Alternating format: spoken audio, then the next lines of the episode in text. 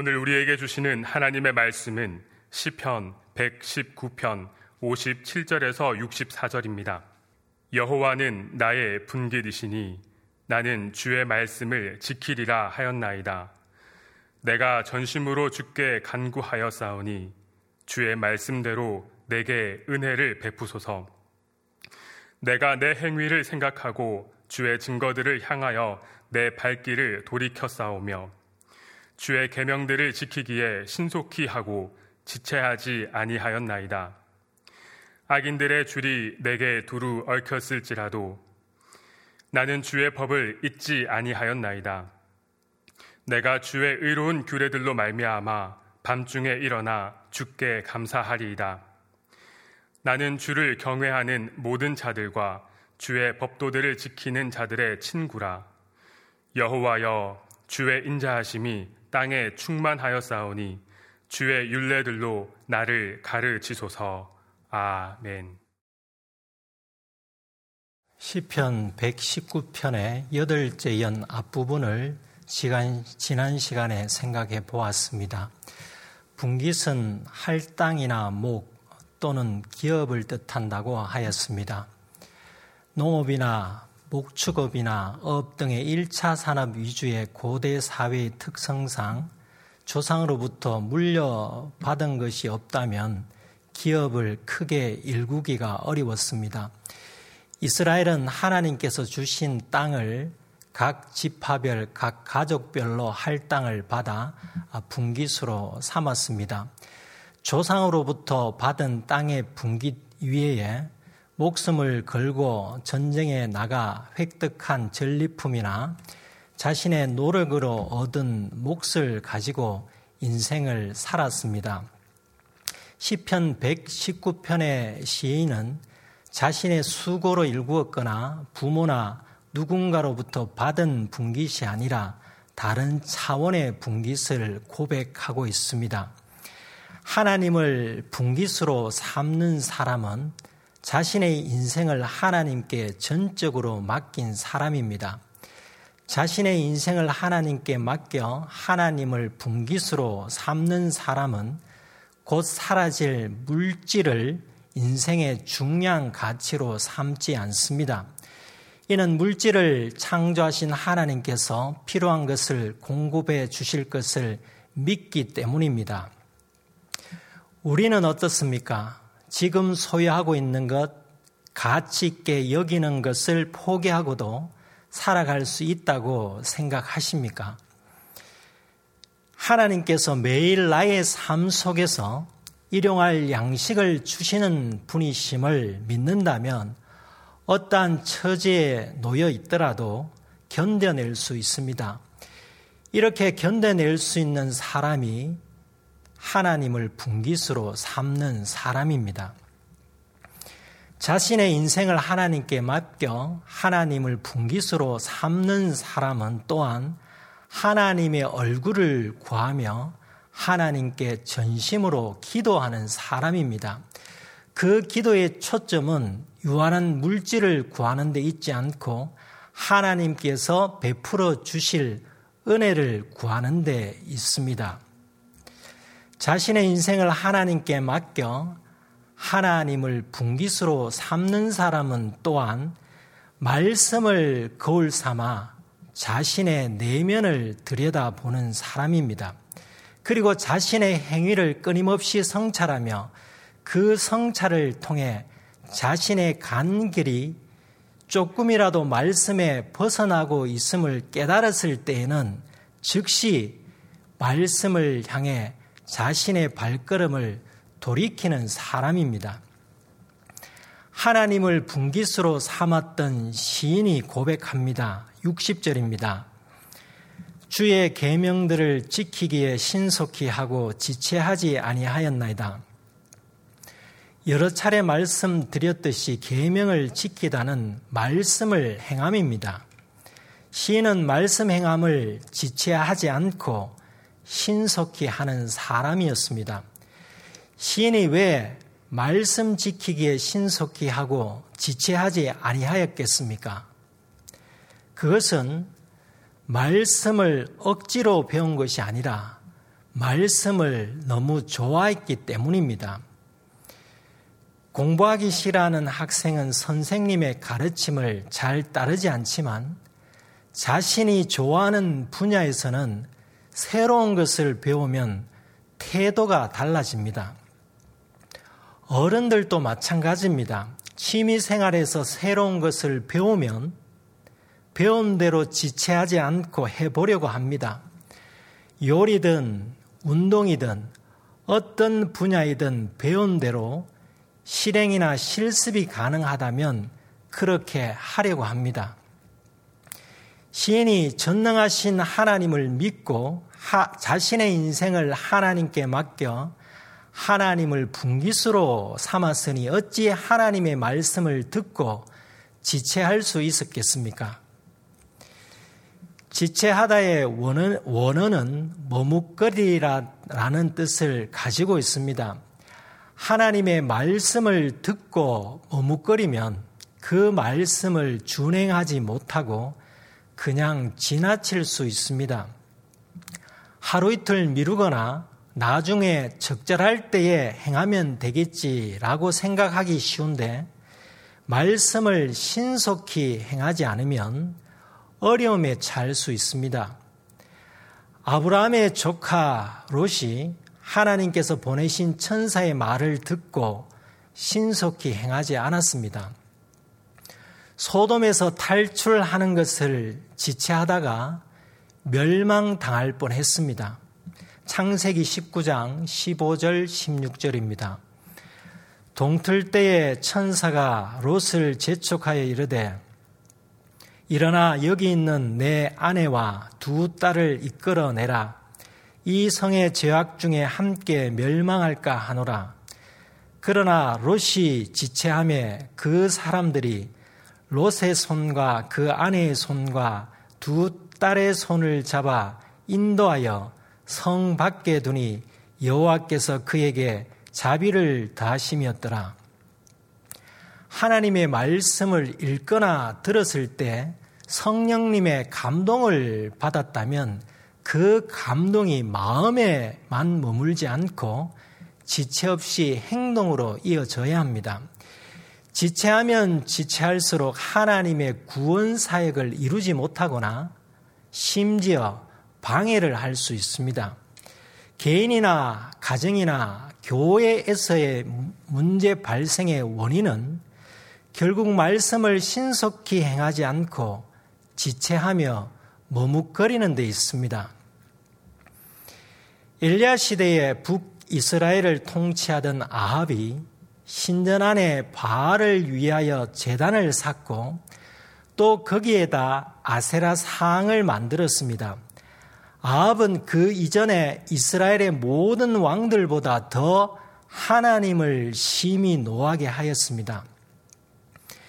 이로 인해 수년 동안 그 땅에 비가 내리지 않았을 뿐만 아니라 이슬조차 내리지 않았습니다. 그렇게 3년이 지난 후 하나님께서 엘리야에게 임하시어 아합에게 가라고 말씀하셨습니다. 엘리야 선지자가 아합을 찾아갔을 때 아합이 엘리야를 보자 이렇게 말했습니다. 이스라엘을 괴롭히는 자여 너냐? 그러자 엘리야 선지자가 답변했습니다. 일왕기상 18장 18절 19절입니다. 그가 대답하되 내가 이스라엘을 괴롭게 한 것이 아니라 당신과 당신의 아버지의 집이 괴롭게 하였으니 이는 여호와의 명령을 버렸고 당신이 바알들을 따랐습니다. 그런즉 사람을 보내 온 이스라엘과 이세벨의 상에서 먹는 바알의 선지자 450명과 아세라의 선지자 400명을 갈멜산으로 모아 내게로 나오게 하소서. 이렇게 하나님의 선지자 엘리야와 바알과 아세라의 선지자들 사이 소위 기도 대결이 시작되었습니다. 시작 전 엘리야 선지자가 모든 백성에게 말했습니다. 열왕기상 18장 21절입니다. 엘리야가 모든 백성에게 가까이 나아가 이르되 너희가 어느 때까지 둘 사이에서 머뭇머뭇하려느냐? 여호와가 만일 하나님이면 그를 따르고 바알이 만일 하나님이면 그를 따를지니라 하니 백성이 말 한마디도 대답하지 아니하는지라. 이스라엘 백성의 문제점은 머뭇거리는 데 있었습니다. 하나님을 신속히 따르지 않고 지체하며 머뭇거렸습니다. 이 당시 이스라엘 백성이 바알과 아세라를 따르는 것을 자연스럽게 여겼듯이 오늘날 사람들이 바알과 아세라로 비견되는 세속적인 가치관의 영향을 자연스럽게 받아들이고 있다면 설령 하나님의 말씀을 듣더라도 지체 없이 행함으로 이어지겠습니까? 하나님의 말씀을 듣고도 머뭇거리지 않겠습니까? 그러나 자신의 인생을 하나님께 맡겨 하나님을 분기수로 삼는 사람은 말씀을 지키는데 머뭇거리지 않고 신속히 행합니다. 61절입니다. 악인들의 줄이 내게 두루 얽혔을지라도 나는 주의 법을 잊지 아니하였나이다. 자신의 인생을 하나님께 맡겨 하나님을 분기수로 삼는 사람은 악인들로 인해 어려움을 당하여도 하나님의 말씀을 잊지 않습니다. 주의 법을 잊지 아니하였나이다가 무슨 말이겠습니까? 악독과 불의를 마주하여 분노로 인해 범죄 충동이 일어날 때에도 인내하며 불법을 행하지 않았다는 의미입니다. 시인은 하나님의 말씀을 잊지 아니하였기에 악인들을 악으로 대하지 않았습니다. 지난 본문이었던 일곱째 연에서 악인들로 말미암아 분노에 사로잡힐 때와 교만한 자들이 조롱할 때와 마찬가지로 시인은 악인들의 줄이 자신에게 두루 얽혔을지라도 주님의 법을 떠나지 않고 지켰습니다. 62절입니다. 내가 주의 의로운 규례들로 말미암아 밤중에 일어나 주께 감사하리다. 자신의 인생을 하나님께 맡겨 하나님을 분기수로 삼는 사람은 하나님의 말씀으로 인해 밤중에 일어나 주님께 감사하는 사람입니다. 밤중에 일어나 감사할 정도라면 낮에도 감사하는 사람입니다. 시편 119편 164절에서 시인이 내가 하루 일곱 번씩 주를 찬양하나이다 라고 고백하였음을 보더라도 시인은 밤낮으로 하나님께 감사 찬양하는 사람이었습니다. 우리가 하나님의 말씀으로 은혜를 받고 그 말씀을 곱씹으면서 감격에 젖어 있다면 잠을 자다가도 밤중에 일어나 하나님께 감사 기도를 드리지 않겠습니까? 악몽이 사람을 밤중에 벌떡 일어나게 한다고 하지만 우리는 하나님께 감사하는 마음으로 밤중에 일어나야 하지 않겠습니까? 시인은 삶의 모든 영역과 모든 시간에서 하나님께 감사하는 사람이었습니다. 이것이 바로 감사의 생활화, 생활의 감사화입니다. 감사의 생활화가 된 사람이 예배의 생활화를 이룰 수 있습니다. 62절에 밤중에는 문자적 해석 이외에도 비유적 해석이 가능합니다. 밤중에 일어나에서 일어나는 원문에 미완료형으로 쓰였습니다. 이는 미래의 고난이 닥치더라도 쓰러지지 않고 일어나 하나님께 감사하겠다는 고백입니다. 앞의 연에서 살펴보았듯이 시인은 고난을 겪었던 사람이고 시를 고백할 당시에도 고난을 겪고 있는 사람이었습니다. 과거와 현재 고난 중에도 하나님의 말씀으로 말미암아 하나님께 감사하였듯이 미래에 고난의 밤이 닥치더라도 좌절하지 않고 일어나 하나님께 감사하겠다는 고백입니다. 우리 역시 이런 고백이 필요하지 않겠습니까? 지금 힘든 상황에 놓여 있고 앞으로 더 힘든 상황으로 빠져들 수 있지만 그 상황에 함몰되지 않고 과거 나에게 말씀으로 베푸셨던 은혜, 현재 나에게 말씀으로 베푸시는 은혜를 생각하며 감사하면 미래에 고난의 밤이 닥칠지라도 좌절하지 않고 일어나 하나님께 감사할 수 있습니다. 사사시대에 이스라엘이 미디안 사람들로 인해 어려움에 처하자 하나님께서 기도원을 사사로 세워 이스라엘을 구원하려 하셨습니다. 처음에는 기도원에게 많은 사람들이 몰려왔습니다. 하지만 하나님께서는 기도원에게 300명을 제외하고 3만 명이 넘는 사람들을 집으로 돌려보내라고 하셨습니다. 그러자 기도원의 마음이 초조하였습니다. 이를 보신 하나님께서 어떻게 하셨겠습니까? 기도원에게 전쟁 경험이 많은 용병을 보내주겠다든지 초자연적인 기적을 일으켜 주겠다든지 등의 약속을 해주지 않으셨습니다. 그리고 미리 특별한 전술을 알려주지도 않으셨습니다. 하나님께서는 기도원에게 우선 적군을 정탐하도록 하셨습니다. 사사기 7장 12절입니다. 미디안과 아말렉과 동방의 모든 사람들이 골짜기에 누웠는데 메뚜기의 많은 수와 같고 그들의 낙타의 수가 많아 해변에 모래가 많은 같은지라. 기돈이 직면한 현실은 메뚜기처럼 많고 해변의 모래처럼 많은 기동성을 갖춘 적군이었습니다. 무수히 많은 적군과 싸워야 할 자기 편 사람들은 겨우 300명 뿐이었습니다. 300명을 데리고 메뚜기 떼와 해변의 모래처럼 많은 적군을 어떻게 이길 수 있겠습니까? 기돈이 할 수 있는 일이 무엇이 있었겠습니까? 하나님, 저는 싸울 수 없습니다. 차라리 여기서 저를 죽여 주십시오. 라고 말할 법 하지 않았겠습니까? 하나님께서는 기도원과 이스라엘이 자신의 힘으로 아무것도 할 수 없음을 절실히 깨닫기를 원하셨습니다.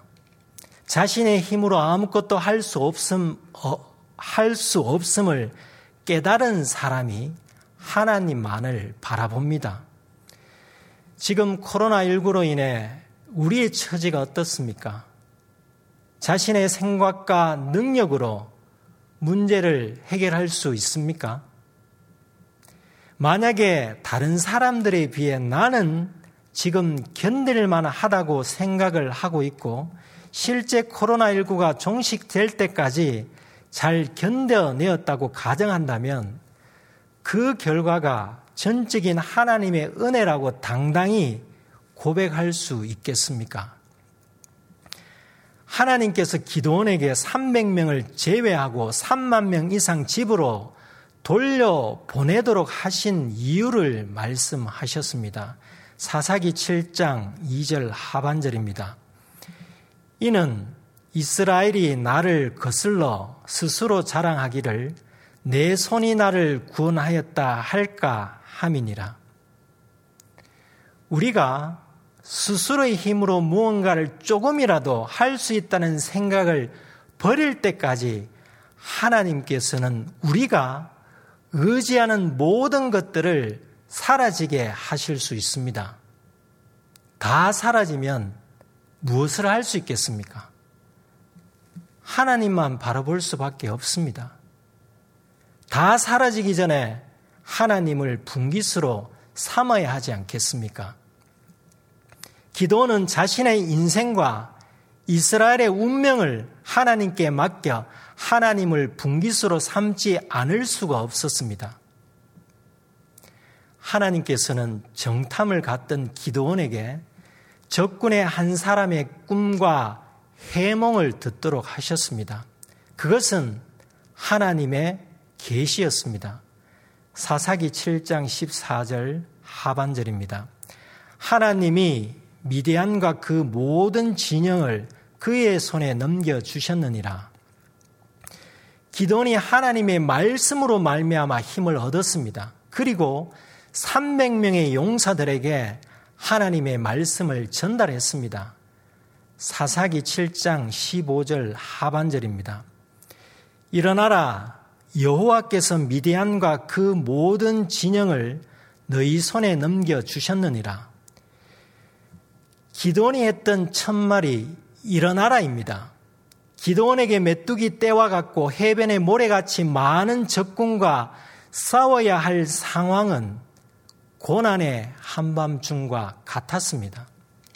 기도원과 300명은 고난의 한밤중에 하나님의 말씀으로 일어날 수 있었습니다.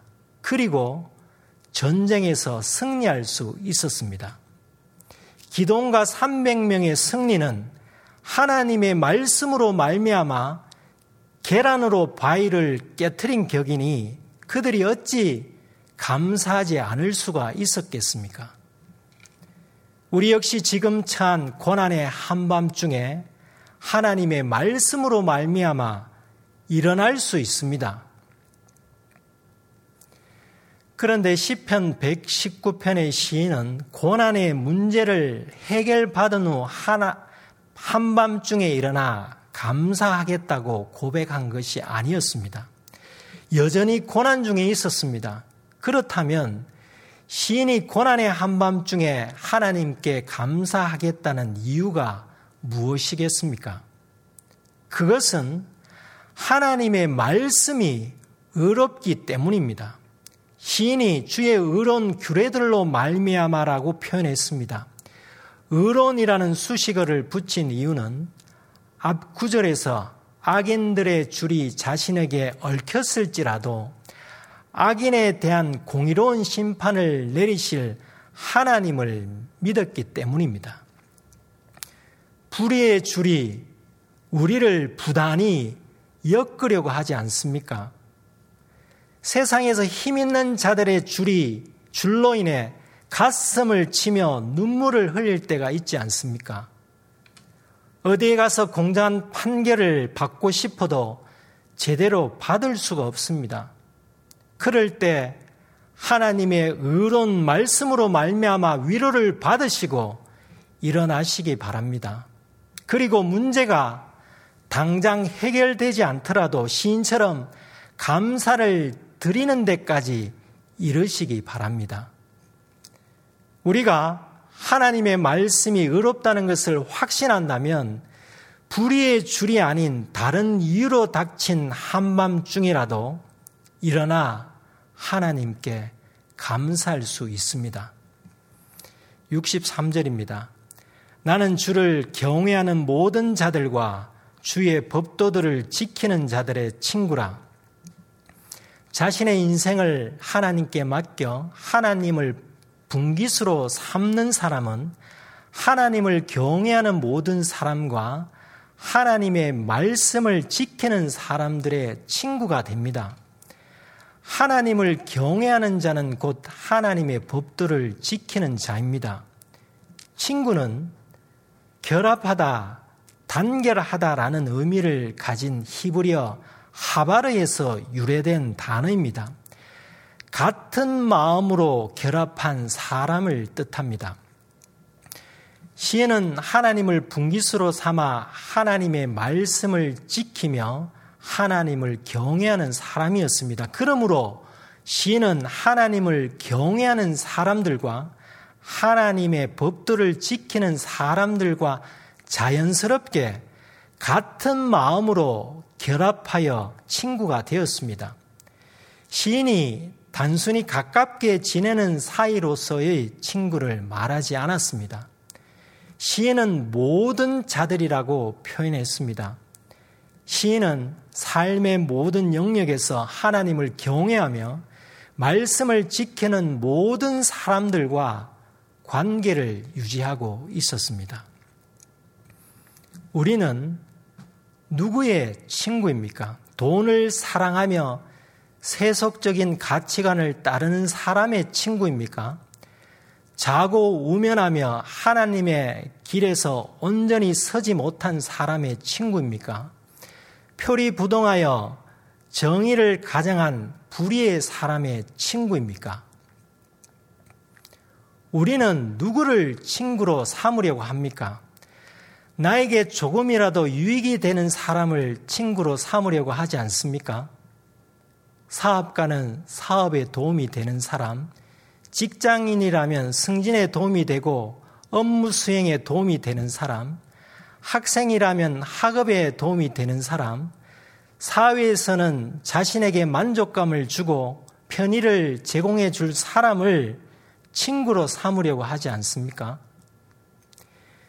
진정한 친구는 시인처럼 하나님을 경외함으로 하나님의 말씀을 지키는 사람이어야 하지 않겠습니까? 유유상종이란 말이 있지 않습니까? 좋은 친구를 찾으려면 자신이 먼저 하나님을 분기수로 삼는 사람으로서 하나님을 경외하며 하나님의 말씀을 지켜야 합니다. 그렇지 않으면 좋은 친구를 찾을 수 없습니다. 아니, 그런 사람을 만나더라도 그 사람을 알아보지 못하고 그냥 지나칠 것입니다. 그런데 내가 부족하여도 나에게 친구가 되어 주시는 분이 계십니다. 예수님께서 말씀하십니다. 요한복음 15장 15절입니다. 이제부터는 너희를 종이라 하지 아니하리니 종은 주인이 하는 것을 알지 못함이라 너희를 친구라 하였노니 내가 내 아버지께 들은 것을 다 너희에게 알게 하였습니다. 예수님께서는 성자 하나님이시지만 주님이라고 부르며 따르는 제자들을 향해 종이라 부르지 않으시고 친구로 삼아 주셨습니다. 그리고 성부 하나님으로부터 들으신 말씀을 제자들에게 알려주셨습니다. 그런데 예수님께서 아무 조건 없이 사람을 친구로 삼지 않으셨습니다. 요한복음 15장 14절입니다. 너희는 내가 명하는 대로 행하면 곧 나의 친구라. 주님의 말씀대로 행하는 자가 주님의 친구가 됩니다. 어떻게 주님의 말씀대로 잘 행할 수 있겠습니까? 하나님을 우주 만물의 창조주 하나님으로 인정하고 하나님을 경외할 때 가능합니다. 하나님을 경외하는 마음이 커지면 커질수록 하나님의 말씀을 더욱더 성실히 행하는 사람이 됩니다.